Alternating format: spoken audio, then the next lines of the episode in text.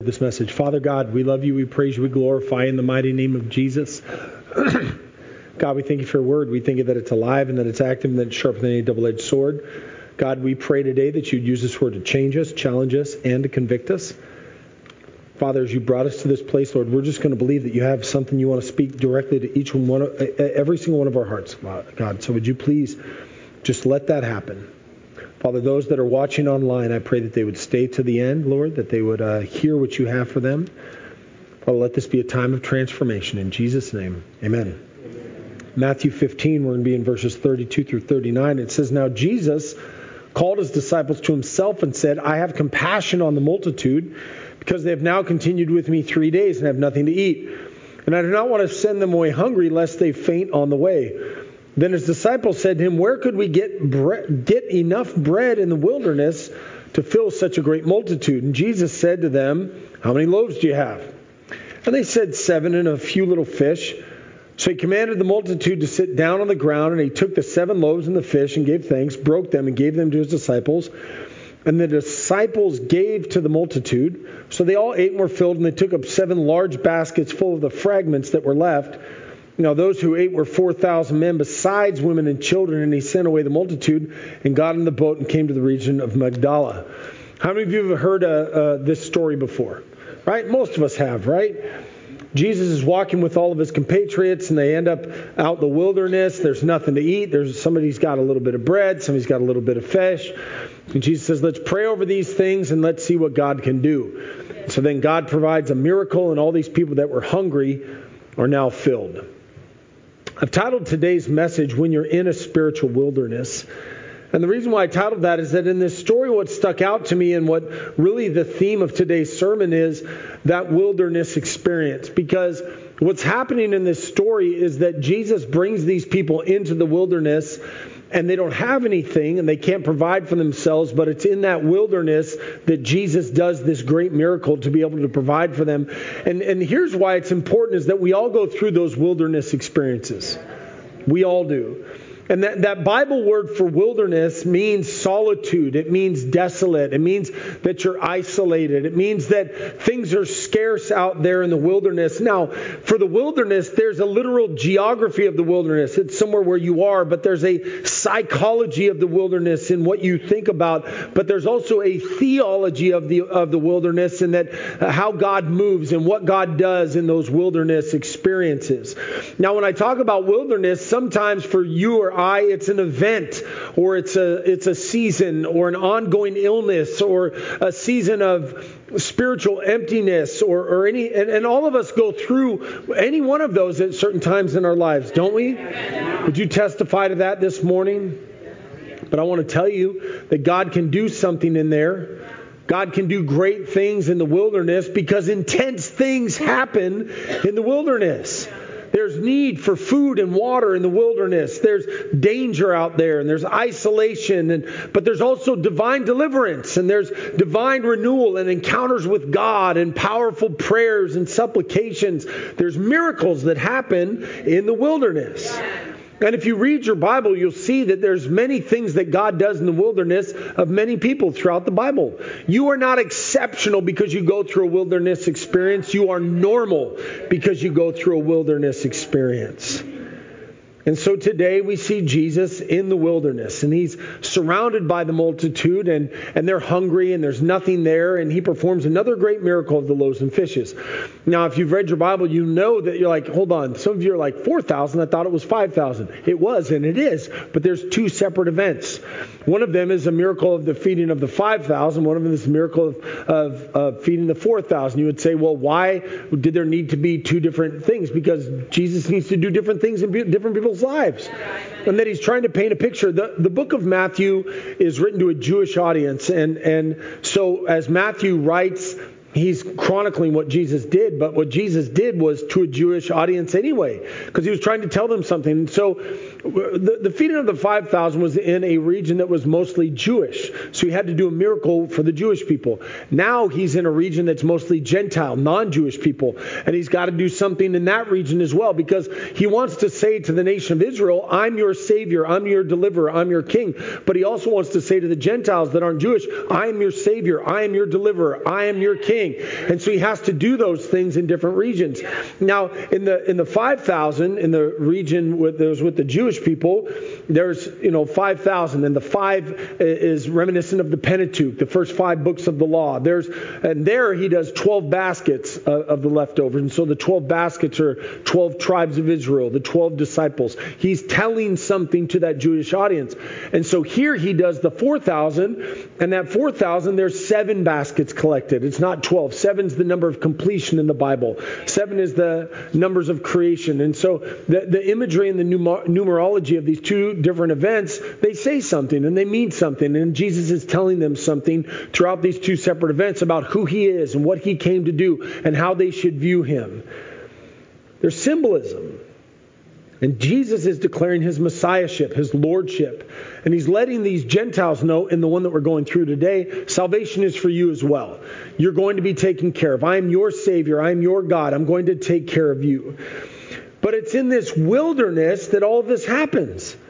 And so, so today, here, here's what we're going to talk about: is we're going to talk about that wilderness experience. And so, if you're here today and you feel like you're in a wilderness, man, this is going to be this is going to be a, a college course in dealing with the wilderness. And, and, and I know that there's people that are here this morning that are in the wilderness. I know it. Now, some of you, you'd be like, I ain't in no wilderness. And, and honestly, that's kind of where I'm at right now. I don't feel like I'm in a wilderness. A lot of times people think, like, well, pastor must be in a wilderness. He's preaching on, that's just where we're at, man. I, I'm, I'm rocking. Like, I'm good to go. But I need a message like this because I know that there's a wilderness coming. I know it. Like that's just the way that it is. And so uh, it's recorded. It's going to be online. So if you're not in that today, you're just going to file this away. And also remember, every message, even if it's not for you, it's for you to preach to somebody else. Because you're going to know people that are in a wilderness. So let's get into it. The first thing I want to say is this: is there is compassion in the wilderness. And there's compassion in the wilderness. Verse 32, it says, Now Jesus called his disciples to himself and said, I have compassion on the multitude. Now, in this story, all this multitude, it's funny, Bible words are so funny. So, how was church? There was a multitude there. Multitude just means a big group of people. And so they followed Jesus into the wilderness, and as they followed them, they're tired and they're hungry, and Jesus has compassion on them. Now, as I say that, and as you read that and you hear that, we just kind of go over it really fast. Like you're just plowing through the scriptures, and you're like, oh yeah, they followed Jesus and they were tired. And they, were, they walked for three days out into the middle of nowhere to follow Jesus without any food or water. These dudes are tired. You know, we, we go on a shopping trip at Safeway. We come back like, oh, I'm so tired. So tired. It was a lot. It was a lot of work leaning on that cart. Like, that's how people are. And so it's important to understand like this is like if you climbed up a mountain around here and you got to the top without no food or water, not just one day, like three days, you would be sweaty and dirty. And Jesus looks at these people and says, Oh, my heart goes out to them. My, my, my heart is, is, is feeling what they're feeling. And that's really what compassion is, is it's looking at the situation that somebody else is in and you actually have an emotion about it. You're not dismissive about it. Uh, it's like if you, somebody goes through something that you know, you have compassion. There's distance a lot of times you don't have as much compassion. You have an emotion about it. Now, why is this important? It's important because it speaks to the nature and character of Jesus. Uh, oftentimes, when you hear someone talk about Jesus or talk about God, you get this idea of he's some lofty deity that lives in the sky, that does not care about you, does not care about what you're going through, doesn't care about what's going on in your life. But that's completely the opposite of what the Bible teaches and what we see in this story is that when you are going through something, you're going through that wilderness experience, the God of the Bible is right there having compassion on you, watching you go through that wilderness experience. He's not a distant Savior that doesn't sympathize with people that are in distress. Matthew chapter 9, he was moved with compassion for them because they were weary. Luke 19, he saw the city and he wept over it. Mark 8, 2, I have compassion on the multitude. Luke 7, 13, when the Lord saw her, he had compassion on her and said, Do not weep. We, we serve a Savior that has emotions, that cares about what's going on in our lives. He looks at our, at our situations and it's not that as that that he just leaves us there uh, by ourselves. He sees us and knows what we're going through and has compassion on us while we're in the wilderness. Now, this isn't a new idea or concept. This isn't just something that Jesus brings to the scene. This is the nature and character of Yahweh, the God of creation, the one that created you and I and created the, the heavens and the earth. He has always been a God of compassion. Micah 7:19, He will again have compassion on us and will subdue our iniquities. You will cast all of our sins into the depths of the sea. God, rich in mercy, cares about His people. Cares about you. He cares about what's going on with you. He cares about what, like, those little details of your life that you see, like, man, does anybody even care that I'm going through this? Yes. God cares that you're going through this. When you have that pain, whether it's emotional or physical, and you say, man, does anybody even know I'm going through this? And, and, and does anybody, yes, God cares. And this is why it matters. Be, because when you're in those wilderness experiences, uh, the, the devil always comes in and torments you. Because you're isolated, you're away from, from normalcy, you, you feel alone. And remember, it's isolation, it's desolate, it's scarce, it's rocky, it's scary, it's all those different things. And so you're out there alone in the wilderness all by yourself, and the devil goes, God isn't real. No one loves you. You're going to die out here. That, that's what happens in the wilderness but it's a lie from the pit of hell. Yeah. Jesus loves you and Jesus cares about you and he has compassion on you as you're going through those wilderness experiences. And some of you are saying, well, then why does he let me go through this? We're going to get through that uh, today. But God hasn't lost compassion for you, He has not forgot about you. Now, sometimes we end, end up in a wilderness like these folks for no other reason than following Jesus. And, and sometimes that's that way. And if and if you've been following Jesus longer than a year, you'll, you'll know that there are wilderness experiences. There's times when you don't feel God's presence the same every day, and you don't see God's miracles the same every single day. But you're faithful, and you follow Jesus wherever He's going, and then you are there with Him. You're like, well, I don't understand. I followed you here, and now it's not that exciting. It's desolate here and it's dirty and it's dusty and it's rocky and I feel isolated. Why did I follow you to this place where now all of a sudden it feels like I'm more alone than I was before? Sometimes you just follow Jesus and end up in the wilderness.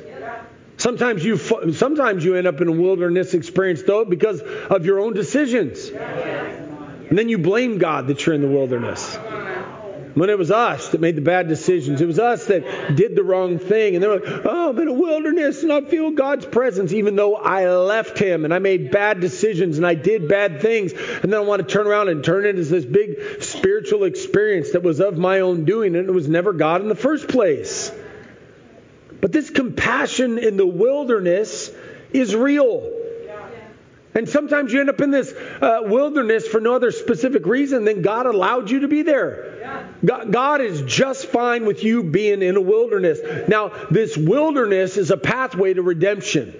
It's a pathway to miracles. It's a it's a place that God does a miraculous thing. Now, I, I just want to make sure. Am I preaching to the right group, group this morning? Have any of you ever been in a wilderness before? Where you're just plowing through, man and you feel like your praises don't make it farther than the ceiling and your prayers aren't being answered. And, and, and let me make it clear eh, you're not doing anything wrong. People always feel like, well, if you're in the wilderness, there must be some unrepentant, unrepentant sin in your life. And it's not that way. Sometimes you're being faithful, you're doing all the right things, and you're living the right way, but you're just kind of like, I just feel kind of empty, man. I feel like things aren't going really well for me right now. It's not of anything that I'm doing. I'm just there. I just don't feel close to God though. There's things that aren't really moving in my life right now. I just I just feel kind of stuck. Now I, I've been a pastor now here for almost 20 years. I've been serving God for over 30 years, and I will tell you in those 30 years, man, I've had wilderness. Many times. In the last 20 years of being your pastor, I've had months where I feel like I don't feel God's presence. I've had months where I feel like God hasn't been doing things. But but it doesn't change who God is because I'm because I'm not feeling anything. God had compassion on me during those seasons. God did things in my life in those seasons. It didn't change who He was just because for a season God kind of let me be and be like, you know what? I'm going to teach something to you as you're walking through the. I still love you and I still have compassion on you. I'm still going to take care of you. But there's something I need to do in you, and the only place I can do that is in the wilderness. Amen. Isaiah 40:11 He will feed his flock like a shepherd he will gather the lambs with his arms and carry them in his bosom and gently lead those who are with young. God leads with compassion in the wilderness. Amen. He's still doing something. He's still taking care of you. And I, and I want to speak directly to those of you that are here this morning that are in that wilderness experience. You're like, Pastor, this is for me. I'm in it right now. He has compassion on you. Please hear the, the word of the Lord this morning. He has compassion on you. He has not forgot about you at all. You are not alone. You are still there in the wilderness. Jesus is looking down from heaven on you and has compassion on you, and He's going to show up. He's going to do something in your wilderness experience. Something is going to break through. I don't know when and I don't know how, but I know that He will because that's who He is. He, he's going to leave you there long enough not to break you, but just to bless you. In Isaiah 42 3, He says, A bruised reed He will not break, and a smoking flax He will not quench. And what does that mean? That means that if the reed is a little bit busted, He's not going to bust it all the way. That means that the fire's going out, He's not going to let the fire go out all the way. He just, He's doing doing something in you as you're waiting, as you're growing in your patience and in your faith, because there's something greater that He wants for you, but you have to walk through that wilderness experience. The compassion of Jesus is right there with you before that miracle. Right there, but right as you're walking through that wilderness and He has that compassion, He's going to bring out the loaves and fishes. He's going to bless you. Like, oh, God, you did it. I'm so excited. I'm sorry I didn't trust you as I was walking through this wilderness. Don't forget that. Don't forget the, the compassion of Jesus. See, here, here's part of it is that, that you have to have endurance in the wilderness. It's not easy. It's not easy being in the wilderness. Verse 32 Because they have now continued with me three days and have nothing to eat, I do not want to send them away hungry lest they faint on the way. Continued with me three days. Now, again, we, we, we look at that and we read that. Your buzzer's going off underneath you, Sherry Hahn. Uh, the. Uh, um, we, we read that so quickly and we think, well, why, why is it that this, don't go that way, go the other way. The, uh, um, those distractions. That's the flow. Because then she's going to come back up that way and all you guys are going to look at her. What was I talking about? Three days. Three days. We, we read it and it goes like that, right? Three days, just like that. It's three days. Uh, uh, no food or water walking through the desert. You guys take a walk around the block in 70 degree weather and you're like, oh, I need a Gatorade. Like, that's a long time to go without provision. And here, here's what I love about that, that three days is they must have so deeply wanted to be around Jesus, they're willing to endure whatever it took to go wherever he's going. Ask a lot of questions. How long is this walk, Jesus? What are we going to eat? What, what happens if we get there and there's no, what are you going to do, Jesus? I got stuff to do. I got to be back for work on Monday. Are we going up on a weekend? When are we going to, how, how much is this going to cost me? What do I have to do, Jesus? They didn't care. They just wanted it. I'm going to go wherever Jesus is because something's going to happen. You heard about the stuff he did before. I don't, I don't want to miss out. I, I want to endure. I want to see the whatever he's got. I'm going to be there. It's one of the reasons why I never want to miss church. Is every time you miss church is when God does big things. Some Wednesday or Sunday, like, oh, I'm kind of tired, and everybody's like, oh my gosh, it was fire! and then you're just like, God, why did I miss? Because you didn't endure. Your pillow was too comfy. Like, oh, I'm going to go to St. Mattress today. Go to that the bedside Baptist. You know what I mean? You couldn't endure. See, Deuteronomy 31 says, And the Lord, He is the one who goes before you. He will be with you. He will not leave you or forsake you. See, God went before them to prepare them for what He was going to do in them. God saw the miracle, He knew it was going to happen, but they had to endure. They had to go through those three days. Now, the Bible doesn't say it, and I always like to read the Bible for things that it doesn't say. And, and it doesn't say this, and you can do it, but I know humans.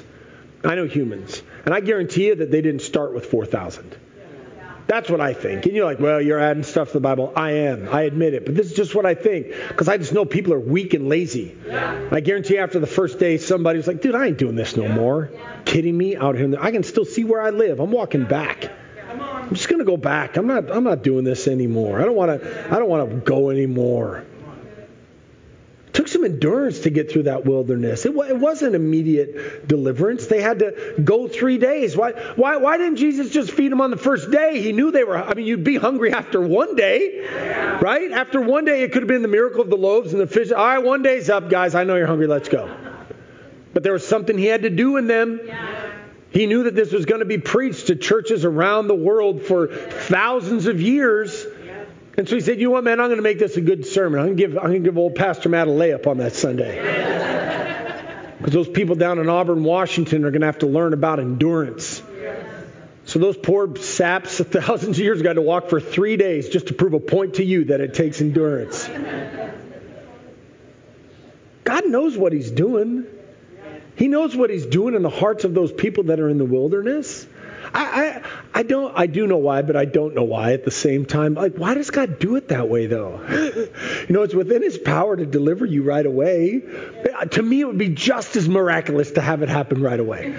Just like, God, I yes, right away. But for some reason, God just waits.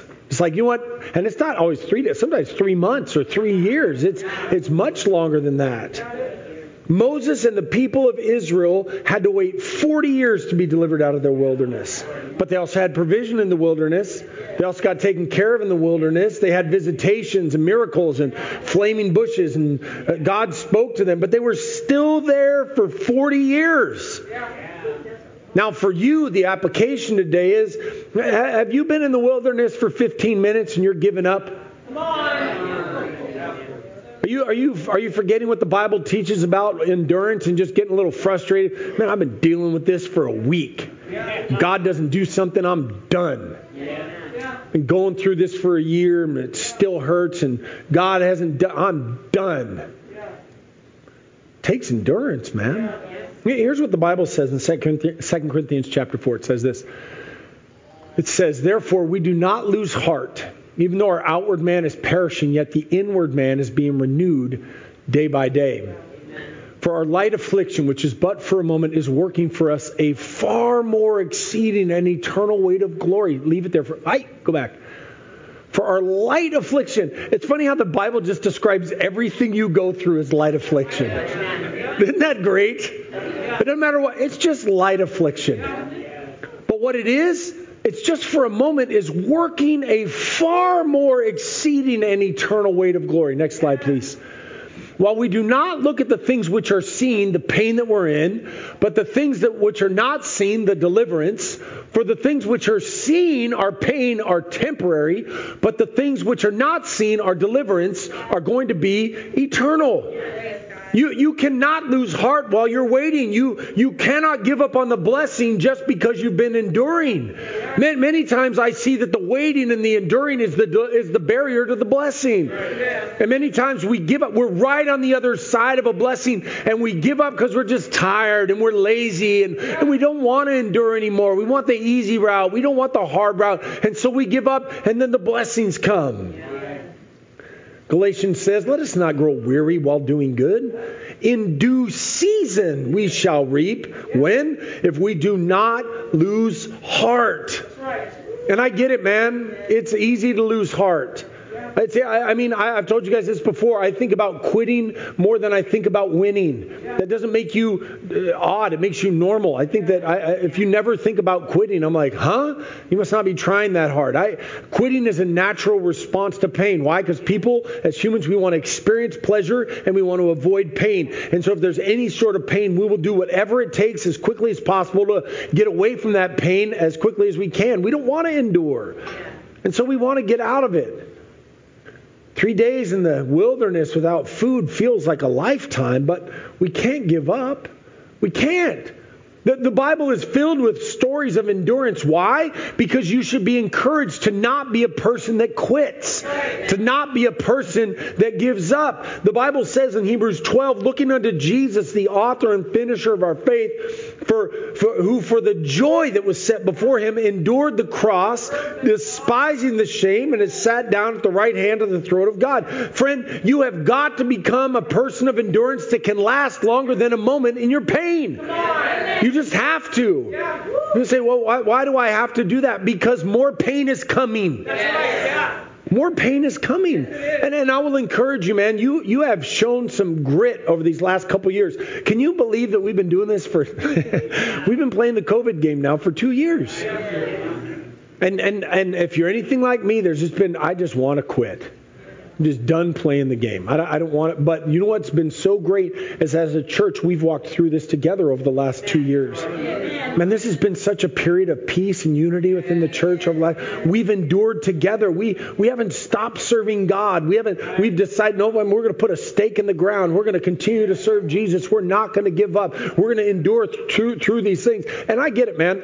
Don't think for a moment that I don't know who I am and how I preach. I know it's hard. I know it's challenging. But here here's what I do know is like a coach, if I don't beat you up in practice, you're going to get tore up in the game. I'd rather I'd rather practices be tough and games be easy. What I don't want to do is I don't want you up against some sort of an opponent, some sort of thing in your life, and then you look at me through your face mask like, why didn't you tell me we were playing the state champs this week? I'm preparing you. If, if we got through uh, COVID, we can get through whatever's coming up next. We can learn to endure and say, you know what, man, I'm going to get through. I got through that. I can get through this. Because if you've read the end of the book, the, the end is not going to be pretty. And so if you're building endurance now and stuff starts happening around you, like, man, I was made for this. I'm ready. I can endure. I can go without. I can take care of business. I'm tough. Things around us may not be going well for us, but we have to endure. The Bible says in Romans chapter 5, and not only that, but we glory in tribulation. hey man, how you doing? Tribulation. Glory! It's awesome. Loving it. Why? Because I, cause I know that glory produces uh, uh, perseverance. And if I'm having to learn perseverance, it's going to create character in me. And that character is going to give me hope. So I'm good with it, man. Bring it on. Sign up for some endurance. Learn how to go through some stuff, man. Do hard stuff. You know, I was thinking about this uh, uh, as I was working on this message, and many of you know my son got married this week, and he's, uh, yeah, man. This trout sending me pictures during church. Every picture is him out to eat, eating, eating vacation food, you know. And um, you know, he usually I ask my kids if I can uh, use him as an example in a sermon, but dude, he ain't here. He's a man now. He can handle it. You know what I mean? I don't know. Maybe they're watching online. Probably not. Honeymoon. Last thing you want to do is listen to me. And um, you know, I, I, I want to say this with with uh, uh, as much humbleness as possible. And, and I really mean this. My, my son's a winner, man. He really is. He kills it. He does really good. But nothing has ever come easy to him. You, you guys see him on social media, and then you guys, you know, see him around the church and stuff. You're like, oh man, that Gabe's killing it. You know, I remember back when he was about 12 years old, and we sent him to. Uh, Bible camp, uh, Black Lake, and and at, at Black Lake they have a swimming area, and so when you're a kid and you're there and it's church camp, and, and so if you're going to go into the swimming area, you have to pass the swimming test. That's just right. And then you get the little wristband on your hand, and then you're like going into the chow hall like. I passed the swim test, right? So you don't want to be the kid that doesn't have the band, right? You don't want to stand out because whether they say it or not, everybody's looking to see who doesn't have the band. And so we go to pick him up, and we're like, "Hey, Gabe, how's the weekend?" Church camp and Gabe didn't go well together. He didn't have the best experience. But it was interesting. Someone came to us and they said, Hey, do you know what Gabe did this week? I'm like, What? I'm like, This dude took the swim test 14 times. they're like, What? They're like, Every time there was free time, he would go down to take the swim test and he failed it 14 times.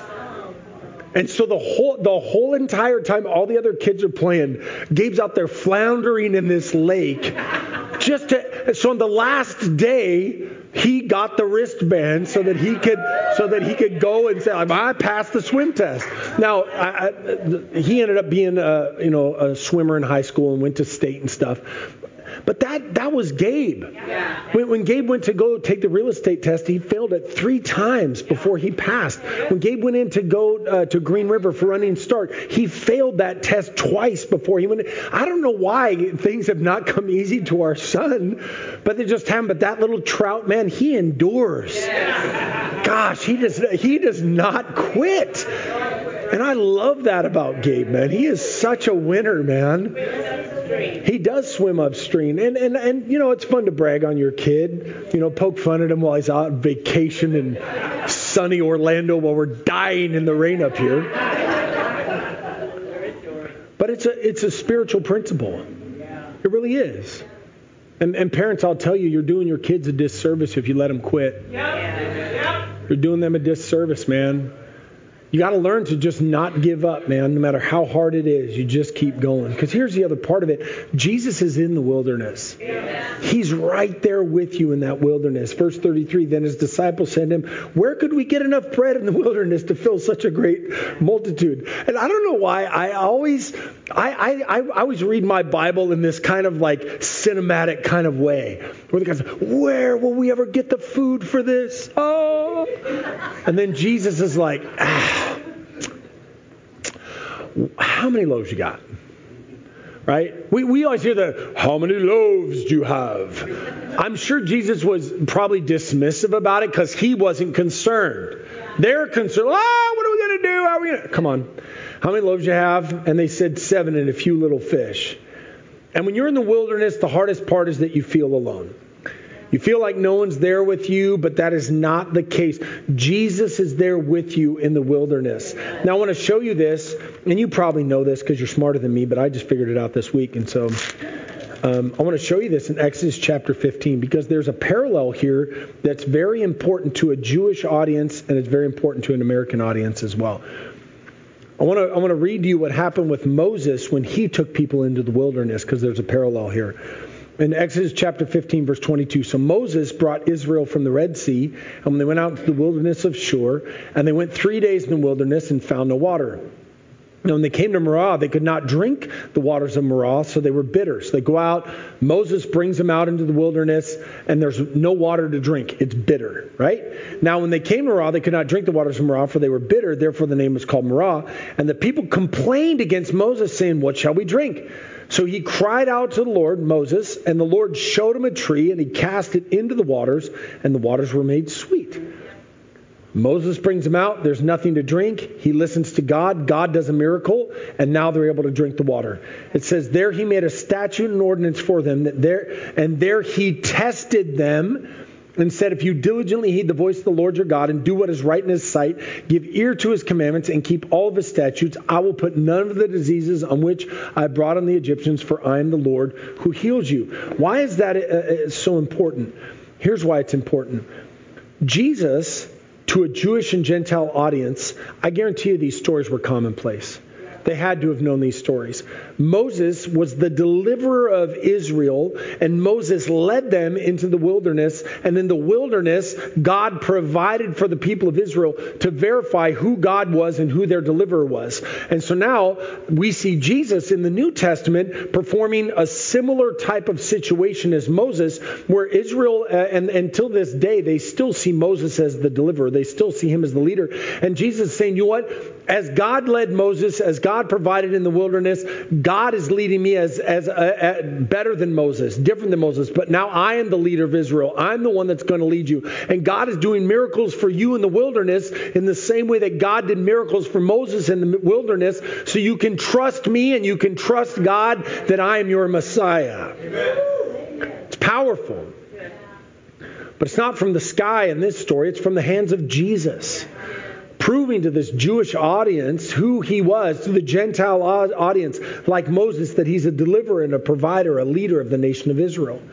The Bible says in Psalm 105, the people asked, and he brought quail, and he satisfied them with the bread of heaven. Nehemiah 9 says, You gave them bread from heaven for their hunger, and brought them out of the rock for their thirst. And told them to go in and possess the land. See, what Jesus is doing is what Moses saw and did, which is God providing in the wilderness, that God was there in the wilderness experience. And it's in that place where it seems like there's no way that you can be taken care of, that manna from heaven falls from the sky and God does good things. Now, how many of you can testify? Now, I've never seen bread fall from the sky, but what I have seen is a check show up at a time when I most needed it. How many of you have seen that provision where you've got a longer month than you've got money and you're just praying to God and you're like, man, I don't want to do a payday loan. I don't want to, I don't want to have to hawk something. I don't want to, but God, I'm just going to ask you to prove yourself faithful. And I, it could be 50 bucks or 500 bucks. And then all of a sudden God, God sends some sparrow that comes up and goes, hey man, God just told me to give this. And you're like, oh my gosh, God is alive. some rebate check you weren't expecting, a couple extra hours at work, a big tip, like whatever. It just falls from the sky. And and you just it's just a way that and, and it's always why can't he send it on the 20th? right? It's always like right, the rent's due on the 4th and you get the check on the 3rd. Like that's just how it is. Why? Because God wants you to know it was Him. God is always in the wilderness. You are not alone. Do you believe that God can show up in your wilderness? I want you to remember that. I want you to walk away from this saying, you know what? I know that God is in my wilderness. Because when you're in it, you don't believe that He is. And so you've got to remind yourself that He is. The Bible says in Hosea 13 5, I knew you in the wilderness, the land of great doubt. And it's in those times of great doubt that you have to remind yourself and say, God, I know that you're with me here. God, I feel alone, but I know I'm not alone because I know that you are here with me. And I'm sure that these guys, after two days of following Jesus, were very hungry, but they did not stop following Jesus. They stayed with him and they, they, they, they waited for what Jesus was going to do in their midst. And so Jesus stays with you in your wilderness. Jesus didn't abandon these people, He didn't leave them alone. That's why the Bible says in Deuteronomy chapter 8 that you shall remember that the Lord your God led you all the way these 40 years in the wilderness to humble you, to test you, to know what was in your heart, whether you would keep his commandments or not. And, and it's and I get it, man. It's hard to believe that God is leading us through the wilderness because it seems so painful. It seems so otherworldly. Like, if God is love and God loves me and God's going to take care of me, why is He letting me go through such a painful experience? Why? Because He's doing something in you. And if you were 100% honest, you would admit, I grow the most when I'm in the wilderness. When things are going well, I don't seem to pray as much. I don't seem to read my Bible as much. I don't seem to go to the throne as much. But when I'm in that wilderness experience, oh, I can't get enough of Him. The worship music plays and the Bible's open all the time. And I'm in the church house every time the doors are open because I just need Him. Because you don't know what's going on and you don't know how it's going to happen. And I'm sure on first day or the second day, these these guys are probably unsure. Like, man, how are we going to get fed out here, dude? I'm sure there was talking amongst. Like, it's day two. Are you getting hungry? I'm getting hungry too, man. What do you think this? G- I heard he did five thousand just a couple weeks ago. Let's let's hope the buffet will be open soon. Deuteronomy 32, he found them in a desert land and in a wasteland, a howling wilderness. He encircled them, he instructed them, and kept him as the apple of his eye. Oh, isn't that beautiful imagery to believe that we're the apple of God's eye while we're going through that wilderness experience? I love Deuteronomy 131. It says, And in the wilderness where you saw how the Lord your God carried you as a man carries his son in all the way that you went until you came to this place. And here, here's the best part of this sermon, and this is the, my final point, is that Jesus filled them up in the wilderness. It, it, wasn't some halfway, like, we'll just give you enough to get through. There was so much they had to pick up leftovers afterwards. It wasn't like when you go to eat somewhere and there, there ain't enough and you have to kind of like, spark. no, everybody was so full. Oh, I'm so full. Pick up the leftovers because that's how much Jesus fills people in the wilderness. That's our God. He's a provider. He doesn't forget about his people, He doesn't forget about what you're going through or what you need. And when He shows up, He fills up. That's just what he does. Isaiah 43 19, behold, I will do a new thing. Now it shall spring forth. Shall you not know it? Will he even make a road in the wilderness and rivers in the desert? That's, that's what God does. And, and this, this, is why, like, even now as we go through this season, if you're paying attention, the, the fear is turned into you're no longer going to die of COVID. Now you're going to die of starvation. Like, that, that's the new narrative, right? Inflation's up 10% and gas is up 100% and you know Ukraine's at a war and that's where all the wheat comes from so you're going to die a slow death. Like that's the only thing they know how to do, right? But but but here it's all fear. Here here's what I know though is that I've never seen the righteous forsaken nor begging bread. I, I've been serving God for 30 years. I, I, served him through the Clinton years and the Bush years and the Obama years and the Trump years and the Biden years. And interestingly enough, I ate every day, except on the days that I fasted. But you know what I'm saying? Like I, what I've seen throughout throughout history is that everything else around us could be going crazy, and all of a sudden the Christians are like, "Man, my business is up like 20% this year." Everybody else runs like, oh, what am I going to do? Inflation's up. You're like, man, I don't know what it's going on, but man, gas prices keep going up, and I still have more money left over at the end of the month. I don't know. People say, I don't know. I know exactly what it is. It, it literally is the loaves and fishes. Many times, me and Crystal will we'll be giving money away or having to pay expenses, and then at the end of the month, we're like, where did all this money come from? It's just the loaves and the fishes. Do not, and this is an encouragement to you because as you're watching what everybody else is going through, do not believe that you're going to fall into that trap because I just don't believe it. I, I, you're like, well, my house value's up. You got a house. You know what I mean? Like, don't don't worry. My stock market's down. It's fine. It'll go back up. Like, don't worry about it, man. You're going to be fine. We serve a God that fills up in the wilderness. Isaiah 25, 6. And in this mountain, the Lord of hosts will make for all people a feast of choice pieces. Woo! A feast of wines on the lees, of fat things full of marrow, of well refined wines on the lees. I love how the Bible always describes fullness as fatness. Amen. Butter and bacon. I mean, everybody else is all anti fat. Bible, pro fat. They're into it. That, but that's the promise of God. The promise of God is that He will fill, that He will deliver, that He will feed.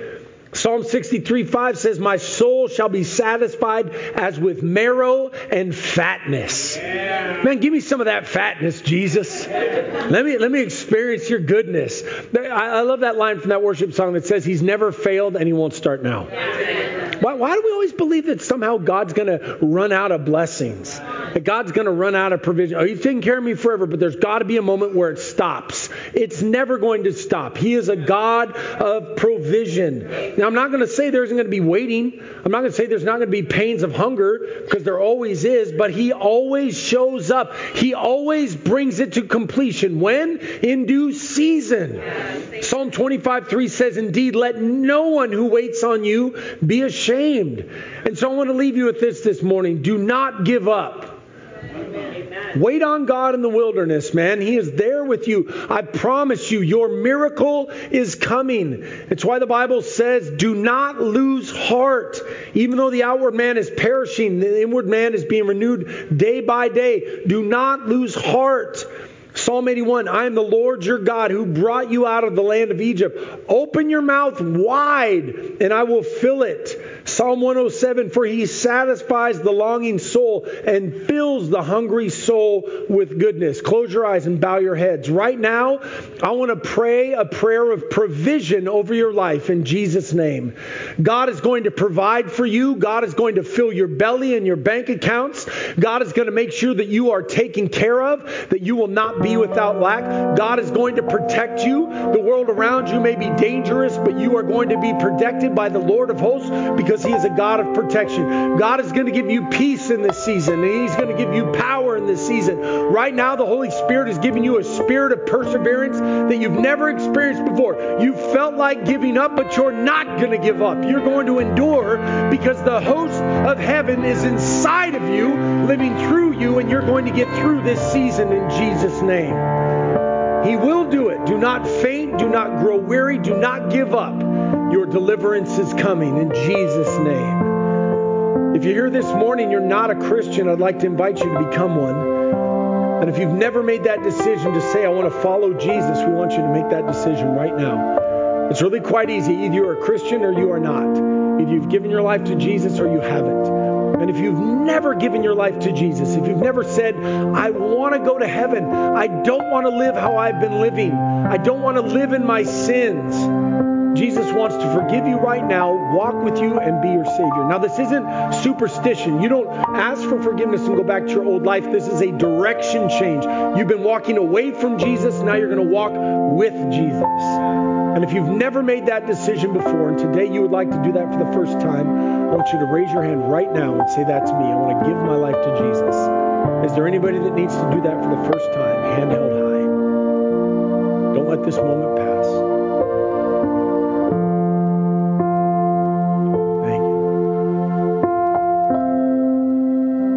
Now, maybe you've made that decision before and you'd say, Well, Pastor, I made that decision, but I haven't just been in the wilderness, I've been living there by my own choice. And I'm done. I, I know that I can go over to the green green waters, man, with Jesus. If you want to rededicate your life today and, and, and come back to Jesus, I want you to raise your hand right now and say, That's me.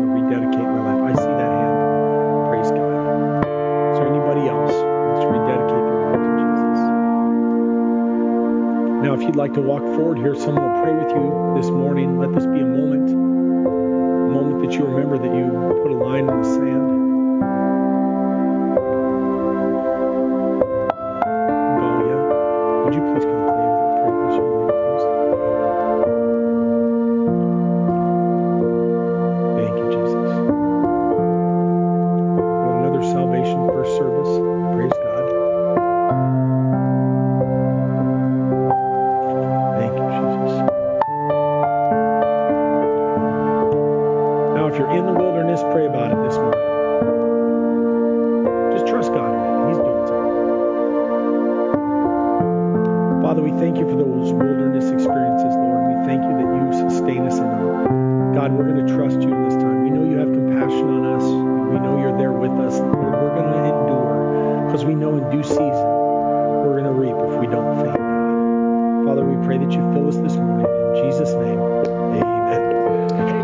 Thank you so much for joining us today online. We want to encourage you to like our Facebook page, follow us on social media. If you're a regular watcher of Faith and Victory Online, would you please send us a message because we want to get to know you. We want to be connected with you. Make sure you like and share this video, and we'll see you next week at Faith and Victory Church. We love you. Have a great day.